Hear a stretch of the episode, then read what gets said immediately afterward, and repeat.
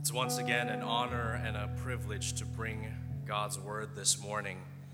We'll be reading the book of Jude together. Yes, the entire book of Jude. So you can go home and say that you've read a book of the Bible, you finished a book of the Bible uh, today.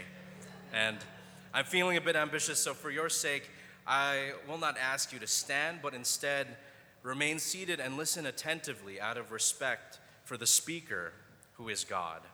I am just the reader. This is the reading of God's word, Jude 1 through 25. Jude, a servant of Jesus Christ and brother of James, to those who are called, beloved in God the Father, and kept for Jesus Christ. May mercy, peace, and love be multiplied to you. Beloved, although I was very eager to write to you about our common salvation, I found it necessary to write appealing to you to contend for the faith that was once for all delivered to the saints. For certain people have crept in unnoticed, who long ago were designated for this condemnation. Ungodly people who pervert the grace of our God into sensuality and deny our only Master and Lord, Jesus Christ. Now, I want to remind you, although you once fully knew it, that Jesus, who saved a people out of the land of Egypt, afterward destroyed those who did not believe. And the angels who did not stay within their own position of authority, but left their proper dwelling, he has kept in eternal chains under gloomy darkness until the judgment of the great day. Just as Sodom and Gomorrah and the surrounding cities, which likewise indulged in sexual immorality and pursued unnatural desires, serve as an example by undergoing a punishment of eternal fire. Yet, in like manner, these people also, relying on their dreams, defile the flesh, reject authority, blaspheme the glorious ones. But when the archangel Michael, contending with the devil, was disputing about the body of Moses, he did not presume to pronounce a blasphemous judgment, but said, The Lord rebuke you. But these people blaspheme all that they do not understand, and they are destroyed by all that they, like unreasoning animals, understand instinctively. Woe to them, for they walk in the way of Cain and abandon themselves for the sake of gain in Balaam's error, and perished in Korah's rebellion. These are hidden reeves at your love feasts, as they feast with you without fear, shepherds feeding themselves waterless clouds swept along by winds, fruitless trees in late autumn, twice dead, uprooted, wild waves of the sea casting up the foam of their own shame, wandering stars for whom the gloom of utter darkness has been reserved forever. It will also it was also about these that Enoch, the seventh from Adam, prophesied, saying, Behold, the Lord comes with ten thousands of his holy ones to execute judgment on all and to convict all the ungodly of all their deeds of ungodliness that they have committed in such an ungodly way, and of all the harsh things that ungodly sinners have spoken against him. These are grumblers, malcontents, following their own sinful desires. They are loudmouth boasters, showing favoritism to gain advantage. But you must remember, beloved, the predictions of the apostles of our Lord Jesus Christ. They said to you, In the last time there will be scoffers, following their ungodly passions. It is these who have caused divisions, worldly people, devoid of the Spirit. But you, beloved, building yourselves up in your most holy faith, and praying in the Holy Spirit, keep yourselves in the love of God, waiting for the mercy of our Lord Jesus Christ that leads to eternal life. And have mercy on those who doubt. Save others by snatching them out of the fire. To others, show mercy with fear, hating even the garment stained by the flesh. Now, to him who is able to keep you from stumbling, and to present you blameless before the presence of his glory with great joy. To the only God, our Savior, through Jesus Christ our Lord, be glory, majesty, dominion, and authority before all time, and now and forever. Amen. This is the reading of God's word. Please join with me in a word of prayer. Holy Spirit, would you enlighten the text for us? Make the book live for us, Lord. Give us eyes to see, ears to hear, and hearts to understand your holy and living word. We pray in Jesus' name. Amen. You might be asking yourself, why the book of Jude?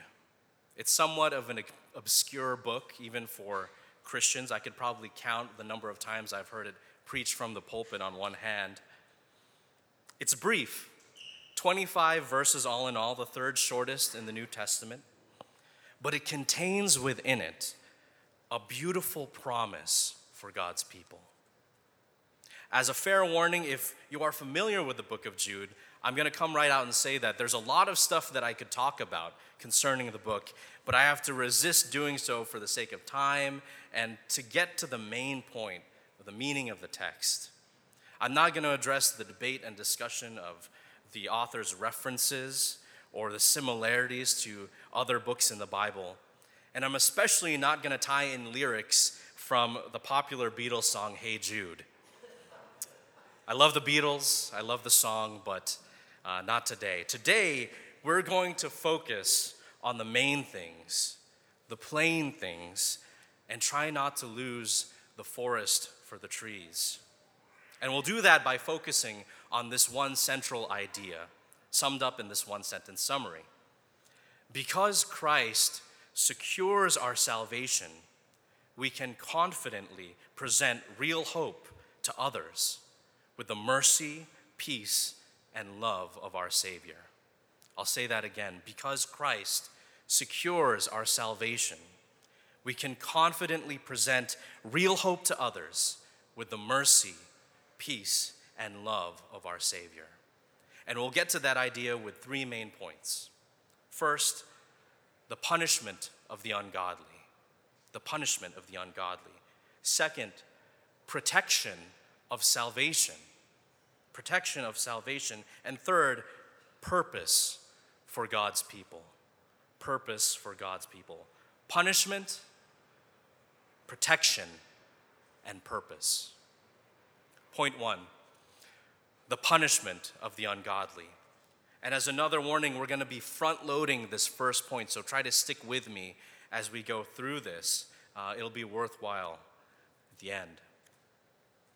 Let's begin by briefly addressing the original context of the letter of Jude and try to get to the main gist of what he is saying. This is essentially the background, the who, what, when, where, and why.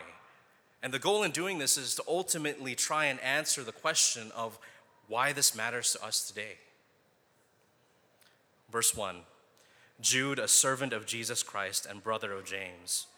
The author here identifies himself by his calling a servant of Jesus Christ, and by birth, the brother of James. Traditionally, Jude is the shortened form of the name Judas, as in Judas, the brother of Jesus, not to be confused with Judas Iscariot. If he is indeed the earthly brother of Jesus, then the Bible makes mention of him in other places. Three of the gospel accounts record that during Jesus' earthly ministry, his family, his own brothers, did not believe in him. But later, his brother James was converted and became a leader in the early church at Jerusalem. He is traditionally recognized to be the author of the book of James in the New Testament. So, James's prominence in the early church is probably the reason why the author of this book identifies himself as the brother of James and not the brother of Jesus. And now for the audience. To whom is Jude writing? Verse 1 says that it's addressed to those who are called, beloved in God the Father, and kept for Jesus Christ. There's no specific church addressed in this letter. Instead, there's this general address to all who believe. And we'll come back to this later considering the lifetime of Jude. This would date this letter to about the mid to late first century. And we can assume that since this is still the early church, It could include any place where the church is present at this time, with Jeru- Jerusalem as sort of the, the epicenter. This letter was undoubtedly circulated among the early churches. By the beginning of the second century, it's well known fairly, fairly early on. And now we get to the meat, the content.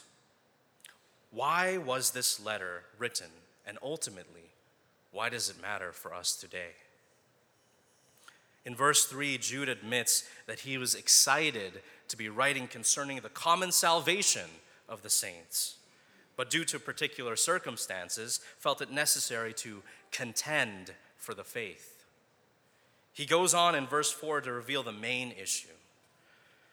There are certain ungodly people who have crept into the church unnoticed. And for the next 15 verses, he describes exactly what it is that threatens the church. In verses 5 through 7, Jude reminds us of the judgment of the ungodly. When God in human history saved the Israelites out of the land of Egypt, but then he would later destroy some of them due to their unbelief.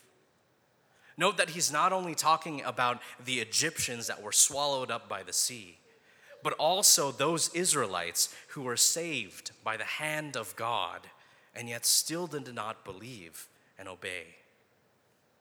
Likewise, he goes on to speak of fallen angels in eternity who were once in the very presence of God in heaven, but then have since deserted their position and now are kept in eternal chains for their final judgment. These ungodly people, these ungodly beings, suffer the same kind of judgment that came upon Sodom and Gomorrah for their sexual immorality and desires of the flesh. They have all committed ungodly acts. They are ungodly ones who are reserved for destruction. And the ungodly ones now, just as they are they were then, verses 8 and 9 say, defile the flesh, reject authority, and blaspheme, and they presume to have the authority of God Himself. Verse 10 says, like animals acting on instinct, they act upon their sinful nature and desires. Are there certain kinds of people that come to mind when you reflect on this warning? People who are so selfish, conniving, prideful, and manipulative that you pray that they get what's coming to them. I attended a church with a woman who had been duped by a prosperity gospel preacher.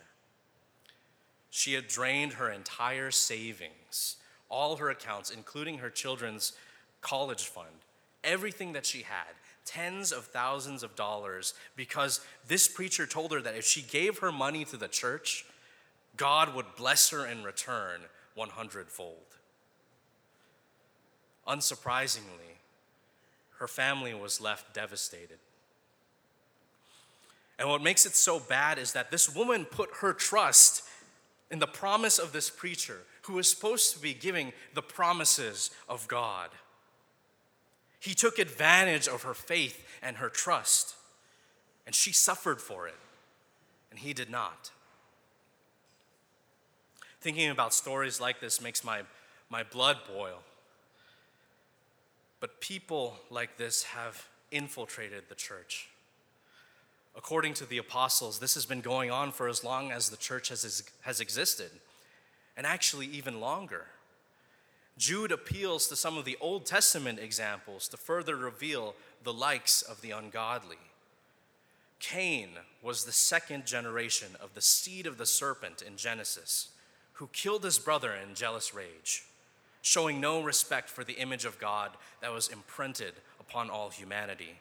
Balaam was a prophet that led the people of God astray for his own personal gain.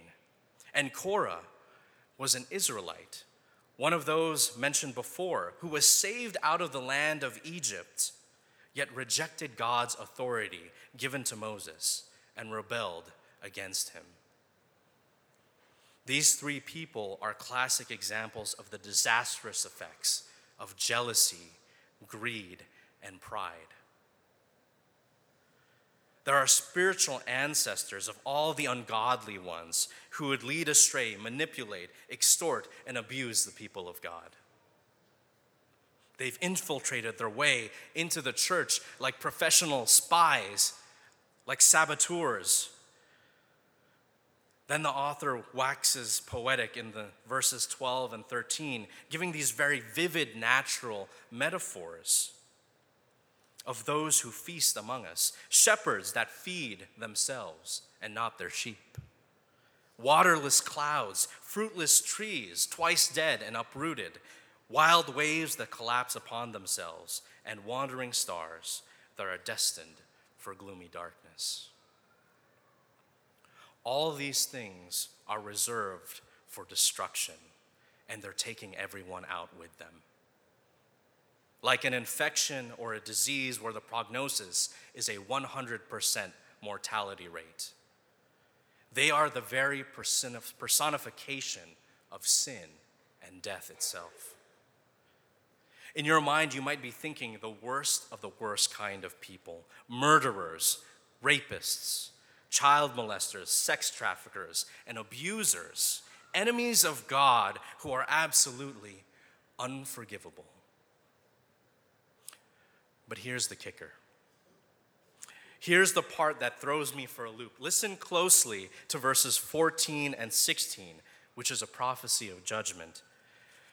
Behold, the Lord comes with ten thousands of his holy ones to execute judgment on all and to convict all the ungodly of all their deeds of ungodliness that they have committed in such an ungodly way and of all the harsh things that ungodly sinners have spoken against him.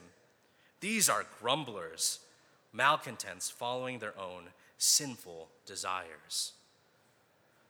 Tell me what you really think, right? It continues in verses 18 and 19 scoffers following their own ungodly passions, and those who cause divisions, worldly people devoid of the Spirit. I don't know about you, but this strikes fear into my heart. Up until this point, I was convinced that these ungodly people were just pure evil, enemies that God uses to cause suffering on his people so that they would pray to him and that God would come and take them out just like he did the Egyptians. But as I thought about this more and more, I started to second guess myself deeds of ungodliness committed in such ungodly ways, grumbling, malcontent, following their sinful desires. At this point, I was convicted because I knew that this could be me. If God were to really examine my life, and especially my mind and my heart, this could very easily be me. It's almost like looking into a mirror. You know what? I'll do you one better. This wouldn't be a Res Pres sermon without an illustration from Lord of the Rings, C.S. Lewis, Harry Potter, or Star Wars. And I've kind of been on a Star Wars kick lately. So that's my way of saying I should probably be doing more reading. Um, but anyway, here it is. It's like that scene from The Empire Strikes Back in the cave at Dagobah, where Luke Skywalker confronts the dark side. And he hallucinates getting into this lightsaber battle with his worst enemy, Darth Vader. The two engage in this dramatic battle, and it ends with Luke decapitating Darth Vader. And as he stares on, at the head on the ground, the mask like randomly blows up, bursts open, and he reveals his own face underneath the mask. This is supposed to represent that great inner fear of being seduced by the dark side and becoming the very thing that he hates. It's like that. Being shown your own sin and truly, truly fearing the Lord's holy and righteous judgment. How do I know that I'm on the right side of the final judgment? How am I any different than these ungodly ones? What do I have to offer to plead my case before our Almighty God? Nothing in my hand I bring, simply to the cross I cling. Naked come to thee for dress, helpless look to thee for grace. Foul I to the fountain fly, wash me, Savior, or I die. This finally brings us to our second point. Thanks for sticking out through the first point with me. I promise that points two and three are shorter and much, much sweeter. Point two protection of salvation. The majority of the letter up until this point has been doom and gloom, as we've seen, for those who are designated for condemnation, for the ungodly ones. But if you're paying attention to the gospel assurance that Rob read today at Romans 5, you may have picked up on the wording, which is the most scandalous thing about the gospel. Romans 5, 6, and 8. For while we were still weak, at the right time, Christ died for the ungodly. But God shows his love for us in that while we were still sinners, Christ died for us. Christ died for the ungodly, for the worst of the worst, for murderers, rapists, abusers, and the like. And from his life and sacrifice flows not only the saving power, but also the power and promise of protection. Let's turn our attention all the way back to verse 1 and the address to the audience to those who are called, beloved in God the Father, and kept for Jesus Christ. There's something really beautiful about this address because it invokes all three persons of the Trinity. To those who are called, which implies the work of the Holy Spirit. They are also beloved in God the Father and kept for Jesus Christ the Son. Verses 20 and 21, which is the big turnaround in the letter, pick these concepts back off that were left off in verse 1. And it makes this great promise, which everything has been building towards. Verse 20, but you, beloved, building yourselves up in your most holy faith and praying in the Holy Spirit. Stands in contrast to verse 19, where it says the ungodly ones are devoid of spirit. We have the Holy Spirit. 21, keep yourselves in the love of God. What does that mean? In the Old Testament, the verb to keep could carry many different meanings, but also included something along the lines of preserving and protecting. In Genesis 2, it says that the Lord God put man in the garden to work it and to keep it. And so Adam's role was not only to care for the garden, but also to protect and guard it from intruders. In the New Testament, the verb to keep can carry the same kind of meaning.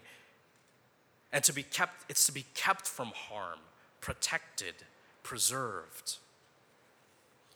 These verses, verse 1, 20, and 21, they get at this beautiful doctrine that we call the preservation of the saints or the perseverance of the saints. It's said both ways, but really it describes the same kind of relationship between us and Christ, which is basically this Christ protects us, He protects our salvation. Once we are saved, we are always saved because of him. The verb kept in verse 1 describes being kept for Jesus Christ. It's passive, just like the idea of preservation, right? Christ preserves us. We don't do anything, he preserves us. In verse 21, it's an active imperative do this, keep yourselves in the love of God. Well, how does one keep themselves in the love of God? The answer comes in the second part of the verse by waiting for the mercy of our Lord Jesus Christ that leads to eternal life. What does a soldier do when he receives orders to keep his post? He guards it against the enemy, waiting and anticipating for their relief and news of victory from the battlefield. This idea is tied to our term, the gospel The term gospel or good news carries the idea of a messenger running into a city and declaring the victory of the battlefield. This is what happens when the gospel is preached. So, whether it's preservation, being kept, or perseverance, keeping, both of these are accomplished by the work of Christ. And it's not our own efforts and strength, but His. Praise God for that. Christ is our shield, our protection, our refuge, and our shelter. He guards our salvation. For the ungodly ones, He is the judge who punishes and destroys. But for His loved ones, for us, He takes the punishment that we deserve and constantly intercedes to us for the Father. To us, uh, He intercedes to the Father for us on our behalf.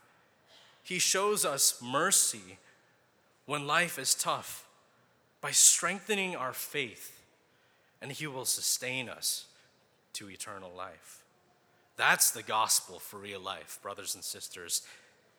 If you're against something difficult, if you're backed into a corner and there doesn't seem to be any hope for you, turn around and look to your salvation, who is Christ. He's got your back. How confident is the cub when it's in the presence of the mother bear, or the hatchling that's covered beneath the eagle's wings? So too can we walk with confidence in Christ.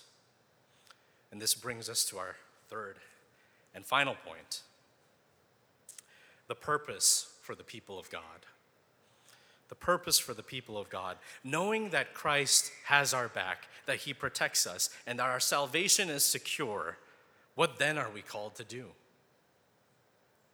Verses 22 through 23 are our application, and everything that we've heard so far weighs in on this. It's threefold. First, have mercy on those who doubt. Yes and amen. There are times in every Christian's walk when we doubt. It is inevitable. We are weak and forgetful people, which is why one of the central themes of Scripture, including the book of Jude, is to remember. Remember when Jesus brought you out of the land of Egypt, out of the house of slavery, out of the clutches of sin and death. Remember your salvation. If someone among you doubts, remind them gently, kindly, mercifully I was reminded of this in our community group a few weeks back. If a person is seriously struggling, doubting their salvation, and doubting God's goodness, do not simply tell them that they need more faith. Remind them of the one in whom they place their faith in. Encourage them with prayer, hospitality, and with love. Second, and similarly for unbelievers, Save them by snatching them out of the fire. We proclaim the gospel into their lives through word and deed. Not one or the other, but both, word accompanied by deed. Tend to their immediate physical needs if they have any. Pray to the Lord that He provides for their spiritual need, their thirst and their hunger and their longing for Him. And do not neglect the power of prayer. Jude reminds us that we have the Holy Spirit and that He helps us to pray.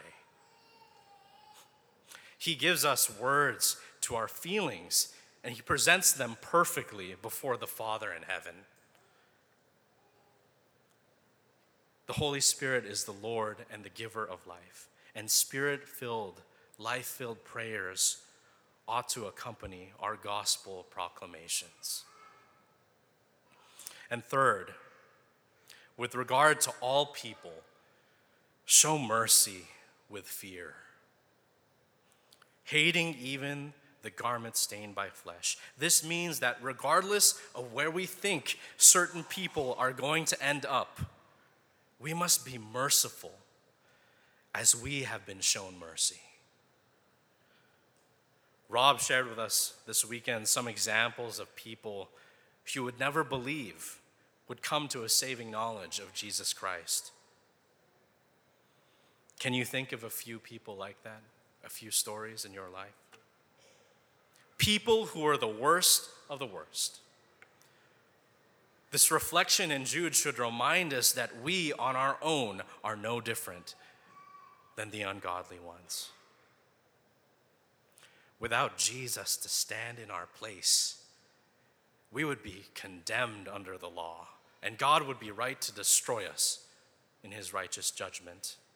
This should humble us, brothers and sisters, and call us to deal with others with the same mercy of our Savior. And yet, also, we are called to despise all ungodliness and sin. For we are people who were bought with a price, a perfect and sinful sinless life. A life that was snuffed out for a moment and brought back to keep us for eternity. In conclusion, ungodliness challenges us, even within the church, even within the life of the Christian, tempting us to believe in something other than what is true. But Christ, who both judges and saves, protects us, his people, from the condemnation of the ungodly and He secures our salvation. And because our salvation is secure, we are called to have mercy on those who doubt, present the gospel in word and deed, and despise ungodliness and sin. In other words, because Christ secures our salvation, we can confidently present real hope to others with the mercy, peace, and love of our Savior. Amen. Let's pray together. Lord God, Heavenly Father, we thank you. We thank you for saving us from the judgment of the ungodly. We thank you, Lord, because we are not worthy. We could not do it on our own, but you sent your Son, Lord, to purchase us as his people to lead us out of sin and death and misery. And even now, He protects us and shields us. Lord, what a beautiful message. Would you give us your love, your peace, your mercy, so that we can proclaim the good news to others in word and deed? And we end today, Lord, with the closing doxology of Jude. To me, it's one of the most beautiful doxologies in all of Scripture. Now, to him who is able to keep you from stumbling and to pres- present you blameless before the presence of his glory with great joy. To the only God, our Savior, through Jesus Christ our Lord, be glory, majesty, dominion, and authority before all time, and now, and forever. Amen.